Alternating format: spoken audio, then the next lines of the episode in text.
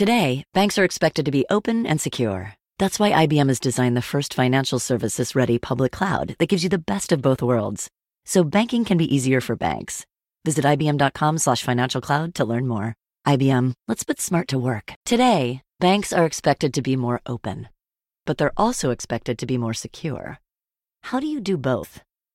IBM has designed the first financial services ready public cloud that gives you the best of both worlds. It's a platform that will help you handle regulatory compliance, protect data privacy, and speed up innovation. So banking can be easier for banks. Visit ibm.com slash financial cloud to learn more. IBM, let's put smart to work.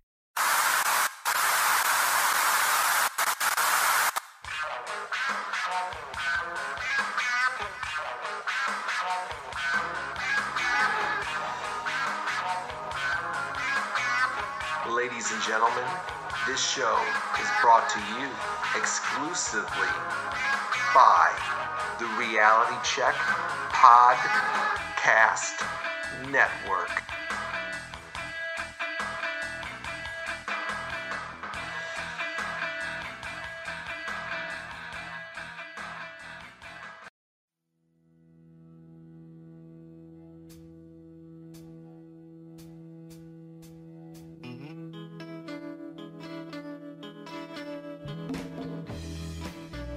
Everyone, this is Stan Wanglund, and welcome to Just Thinking. How the heck are you doing today? What's been going on this week in your life? Has it been as busy as mine has? I bet you it has been. I bet you there's been some good, some bad, and in between in there, but I hope nothing too serious. And again, thank you for all of, all of you who participate in listening to the show and making sure these great ratings we're getting continue on just week after week. Uh, new people listening to the show all over just just about 90 countries, I understand, and just uh, you know all over the darn place. And and I have to again say thank you, thank you, thank you. That's really important to me. So I hope you don't get tired of that. You know, it was uh, I was watching some sports over the weekend, and I was going to do a show on, uh, and I probably will. You know, our sports events going to be canceled due to the coronavirus. And I, I, don't want to talk about the coronavirus right now, but I'm giving you an example. And I was thinking about people with sports. And of course, sports is about winning and losing, amongst other things. And when I look at what goes on, uh, you know, in politics or just things in general with people, many times, uh, you know, in life, you know, somebody's, uh, you know, going for a job, somebody is going, uh, you know, competing against somebody else or whatever uh, you know, it could be the Academy Awards and film or, or whatever. I notice, you know, nowadays it's really blatant. Whether it's you know Conway, uh, Kanye West jumping up years ago on the stage and saying this person shouldn't have won, or somebody goes out and they compete and get uh, you know the lead uh, you know uh, act at uh, the Super Bowl halftime, and then people are putting them down and say, well, I could have been up there, or you know they didn't get the host of a show or uh, you know, particularly in the primaries uh, in America, and I'm sure it's the same thing all across Europe and the rest of the world. Somebody loses, and then I didn't get the nomination because I was a woman. I didn't get the nomination because the establishment was against me. I didn't get the, you know, there's every kind of excuse that people can come up with in, in terms of losing and winning. And I think it's very easy to be a uh, even though that isn't even easy nowadays, but because people do some horrific things when they win things, they become incredibly insensitive and, you know, egocentric and narcissistic or whatever. But I find that people aren't being trained anymore how to be good losers. And they, people seem to think that if you lose in life, that this is something totally abnormal. You're a bad person, you should be marginalized. Or they celebrate losing to such a point that if you win at something, uh, I guess the, the one singer, um, I forget her name, uh, won the Grammys, won 15 of them or something like that, and that she says, Oh, I'm so sorry, I'm going to be in so much trouble for people for winning. It's like, are you crazy? Or what? If people loved your work, that's great. Why, why should anybody be angry at you if they didn't get something? But people are. And that's the point of today's show. Uh, and it can be for every person. Uh, you know, you don't have to be uh, in politics. You don't have to be Elizabeth Warren or Joe Biden or Donald Trump, he's a good loser, isn't he? Or, uh, you know, again, some of the people on the Democratic side when they lose. Uh, I have to, you know, Elizabeth Warren, very popular front runner. I have to use her as an example, and I'm sure I will alienate myself from some people. I, I like Elizabeth Warren very much. I think she's a very smart person. I've said it before. For whatever reason, she doesn't have the it factor, uh, as I don't think Bernie does for the vast majority of people. And I'm a Bernie supporter. And I get that. Old people don't like Bernie. Other people, uh, you know, don't care. Black voters are not wild about Bernie, Bernie for whatever reason. It just is. And I, I, think Bernie takes it pretty good. He, he, he does it in his own curmudgeon way. He just moves on. He says he's going to create a revolution with whomever he has. Elizabeth Warren is pretty good, but other people, I mean, they go through these shenanigans uh, I understand how important women's rights are, and I understand that you know that we have all these male presidents and things like that. That it is going to be great, and there will be women presidents, uh, and and many of them, and probably a succession of them, will never see a guy in there again, and probably for good reason. But the simple fact of the matter is, as I said in the show today, when you're fired up and saying that there's a conspiracy against somebody or people are prejudiced, hey man, that person didn't get elected by women I mean, I shouldn't say elected. That person didn't, get, you know, rank in the primaries by the female vote in her own state. So that's not a conspiracy. That's reality. And that happens to people, and she just happened to be a woman. So uh, I think uh, it, it it's one of those examples uh, like the president, you know, when you know I, you know, I, I had a resounding victory. No, you didn't. You lost the popular vote, you schmuck. As did George Bush. But we do have an electoral system, and he won that, and that he can claim legitimately. But he can't say he has the popular vote because he didn't get it. You know, so he's a poor loser. And you've seen that in sports sometimes, you know. Um, you've seen that uh, in business. People will make excuses. But here's the thing for you and I, are you a poor loser? Have you bought into that craziness also? Because I'll tell you, I've done a lot of personal coaching. I've done coaching with salespeople, uh, you know, coaching with myself, coaching with little kids, coaching in martial arts, coaching in football and baseball and things like that as my kids were growing up and everything else like that. I'm a, when I teach online, I'm a coach. I'm a coach in critical thinking, a coach in psychology as much as a teacher. I'm coaching people how to think critically, how to become scientists, how to become critical thinkers, how to use a process to understand the world. You know, people don't get that automatically. They make they keep making the same damn mistakes over and over and over and over and over. And they rationalize and make excuses and everything like all people do. They don't want to lose. And it's yeah, but. And that's normal. Hopefully, as we grow up, we grow out of that. But I think we're a, na- a nation of poor losers. And I think uh, that never used to be the case, uh, but this extreme aggressiveness, I think that has taken over our country in, in bipartisanship, and particularly, I think, in the late 80s and 90s with the Wall Street never sleeps thing and power ties and uh, this worship of money to a different degree. Uh, I think the winning at all costs uh, mentality has uh, I, I, think it has taken over for a big segment of our world. Therefore, when, when we go to lose, people you know are tattooed up, they're fired up, they're uh, you know they're all ripped and buffed and shaved their heads bald and every other crazy thing, and that you know they come up and I'm not losing, and you know they, they do all these kinds of things, or they get insane about losing. And I don't think it's a good thing, and I don't think it's a normal thing. Y- you know, I, I love to find quotations from people about losing and losing gracefully. When you lose something, you learn something because in every crisis, in every loss, there's an opportunity. You learn. It's a learning experience. And that, that is not some kind of rationalization. It really is. I used to tell people, you know, kids who would get so frustrated, they were interfering with their own hitting and batting and kicking and punching and, and throwing a ball or doing a, a martial arts move because they thought they had to win everything. And I would say, do you realize if you hit 300 in baseball, if you're a baseball player, and you hit 300, you're going to make millions and millions of dollars when you're out of a thousand balls, you know, or a thousand at bats when you're up there, 700 of them you've hit out or struck out or been out. Almost three times the amount of what you were hit that you hit. So you're getting paid to only this massive amount of money to just succeed 30% of the time.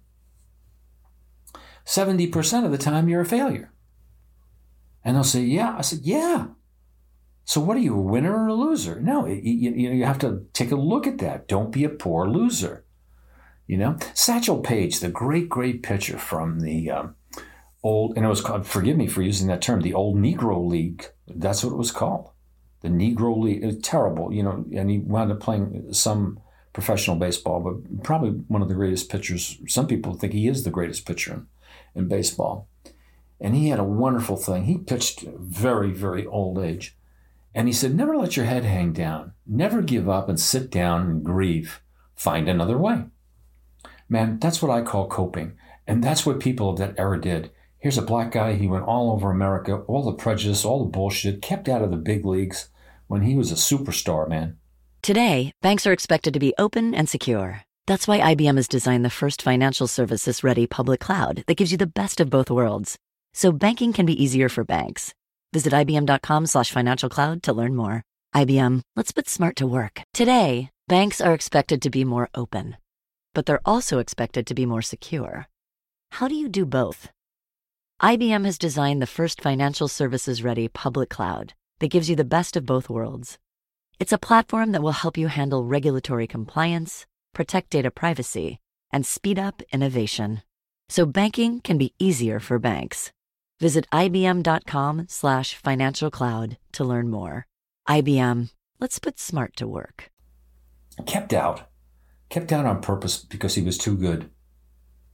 Did he go around saying I'm a you know I'm a bad sport? Was he a poor loser? No friggin' way, man. He played in the leagues that he could play in. He he he did whatever he could do, and when he got his opportunity, he took it. And he never let his head hang down. He never gave up. He never sat down. he never grieved about it. He did find another way. And what a wonderful guy he was. You know, Robert Schuller, inspirational guy, religious guy. You know, you've seen him on TV, The Hour for Power years ago, written a million books. Very motivational type of a guy. He also said, tough times never last, but tough people do. That's true. When you're losing, hey, tough times don't last forever. It's all about the bell shaped curve. You know, that statistics. You have your ups and downs, your wins, your losses. Smart people know they wait it out. Life isn't always going to be bad, and just like it's never going to be good. You got to wait those things out. That's what, you know, the, the losing toughens you up to take the big things in life. It prepares you. In every crisis, there is that opportunity. Is that the way you're acting when you lose? or you a constant bellyacre. Because it makes your life miserable. And it makes those people around you miserable. And it's, you know, it's an unrealistic kind of a thing to do. And it's pervasive. And when people, when your kids watch you, when your wife watches you, when your neighbors watch you, when your students watch you, when your coworkers do that, or people that are subordinate to you in a work situation, they mimic you. They respond to it. You know, Mia Farrow, the actress, has a quote uh, I think there's some wisdom in this. And she says, I get it now. I didn't get it then. That life is about losing and about doing it as gracefully as possible and enjoying everything in between. Think about that. That's a little on the heavy side. Yeah, because as you're going on, you, you, if you're a little kid, you're losing your innocence. As you're getting older, you're losing some of your strength and stamina. Uh, you know, when you have kids and get married and, and get into the world of work with bills and everything else, you wind up losing your fucking mind. you're always losing something, but in between, you're gaining all kinds of other things, and then you lose them. It's like playing cards. It's like being the Cincinnati kid. You know, you're winning some and you're losing some. It's an exciting thing. It's it's called life. It can't all be winning. There's lots of loss in between there. But, but, my favorite, my favorite, favorite words of wisdom. I love this guy. He's, he was a hardball uh, guy, Thomas Edison, the greatest American inventor. I, I think the greatest inventor the world has ever known, if I'm not mistaken. And Edison had so many good sayings because he really thought about these things when he worked. You know, he was a self trained guy in all these kinds of things. He didn't go to any school formally, uh, as, as I recall, for any of this stuff. He just taught himself this shit and, uh, you know, worked with other people. He was an inventor. He invented stuff. He knew how to do all these things. He, uh, you know, he researched things on his own. This was the, the, the time when you could do this. And one of the things he said, he says that, yeah, they said, you know, you're a genius Mr. Edison, where do you get all these miraculous ideas, these work, you know, these ideas of genius? And he said, you know, how are you inspired? And he said, genius is 1% inspiration and 99% perspiration. And you know, that's true. That's true. And the other thing that he said, and it's a way of looking at the world so that you don't become a poor loser. When you do lose, and when he did lose, or he did not meet his goals, Thomas Edison would say, I have not failed. I've just found 10,000 ways that won't work. and you know, that is true, baby. That is so true. You know, I, I find out I'm a very relaxed golfer, and uh, I can have some great holes on the uh, on the day, no matter where I play, and I can also play like I've never played the game before. I mean, literally, that it just goes to, it goes right into the shitter on that. But one of the things that I'll tell myself all the time, it's like when I play the guitar or I do something else. I'm, I'm trying really hard songs or really hard riffs. I've been playing since I'm 13 years old. I'm going to be 70 now. It's a long freaking time. And sometimes people say, wow, that's a great. You played something really great there.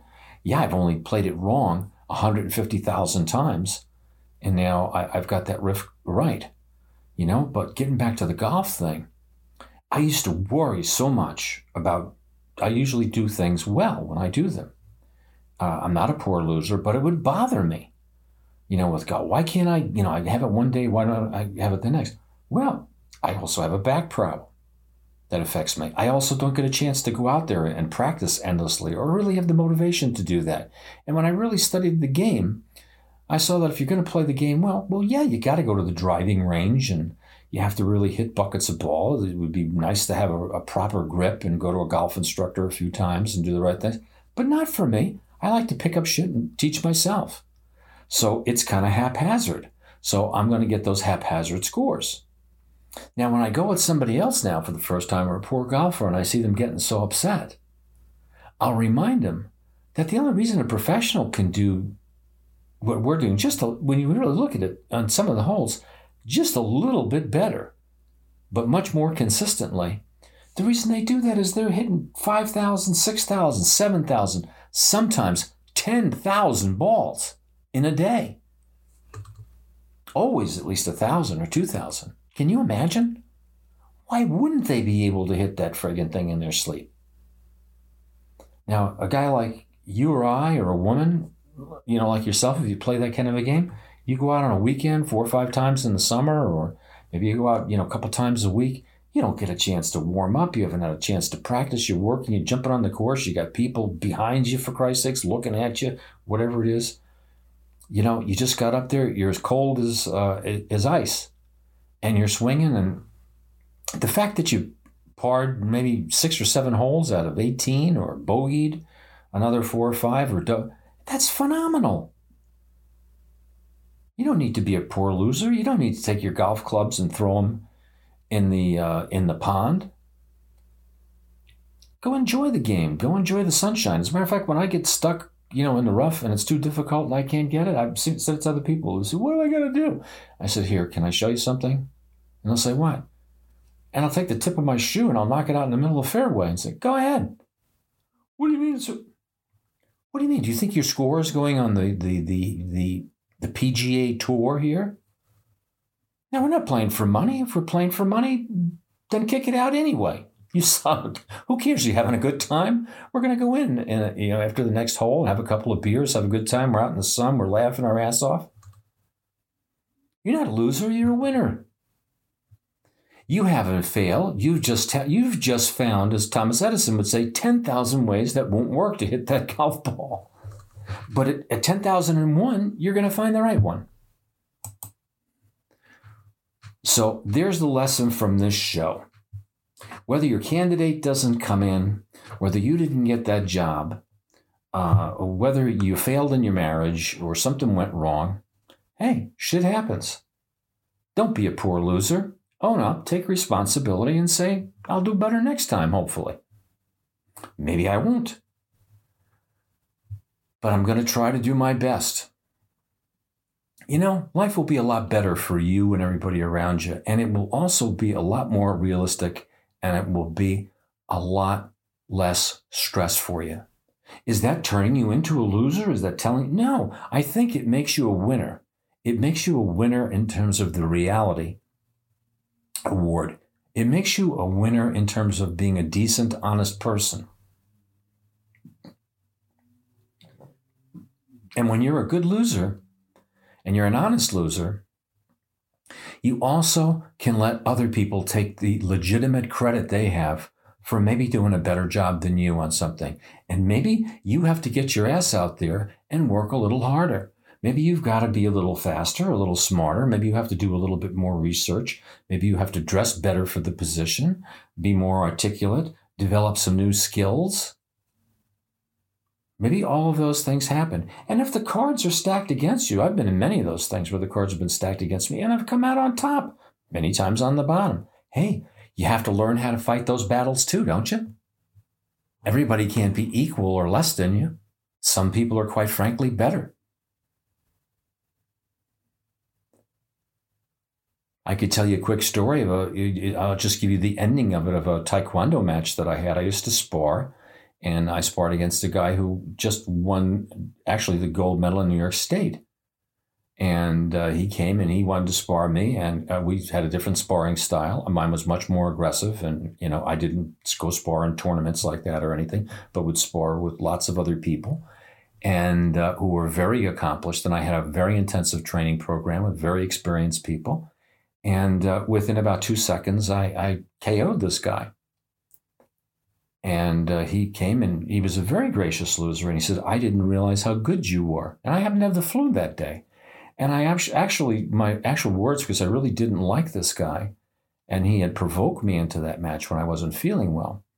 And, uh, and I just wanted to get it over. And I, I knew I would take him out. And I did in a matter of minutes. And I told him the truth. I said, it, it really, I'm, I'm not that good. It's just that you're that bad.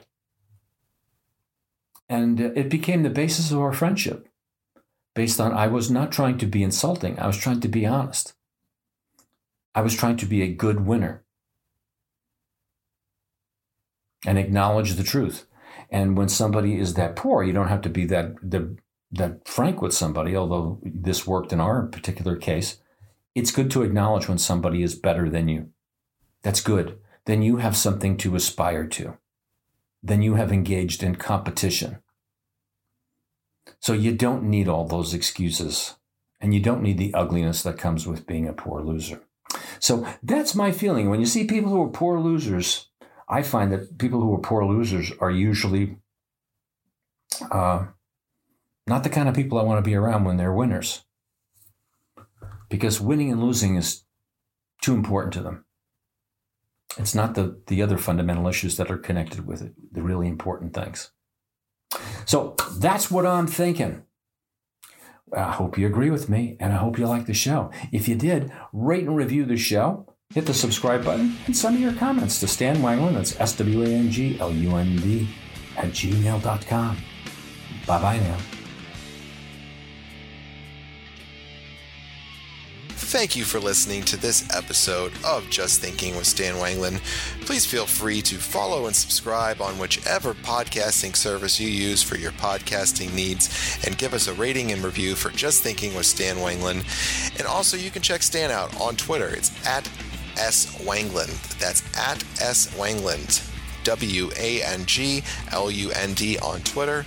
And you can also follow all the great shows on the Reality Check Podcast Network on our Instagram page, Reality Check Podcast Network, or on our Twitter at our Podcast Network on Twitter. And if you are interested in advertising or sponsoring your products, your services on this show, all you have to do is hit me up at wwrpodcast.com at gmail.com and find out about the great rates to advertise on shows like Just Thinking with Stan Wanglund and the many, many more great shows on the Reality Check Podcast Network.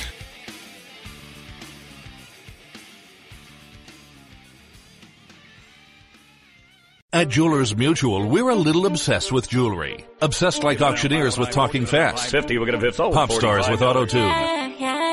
And dentists with asking questions So, how did he propose? after they've put their mm, hands in your mouth. What? Great. Yes, we've made jewelry our obsession for over 100 years. We love it so much we named our kids Ruby, Amber, and Opal. Venti soy latte for Opal? At Jewelers Mutual, we insure jewelry and only jewelry, which is why people who are also obsessed with jewelry trust us with theirs.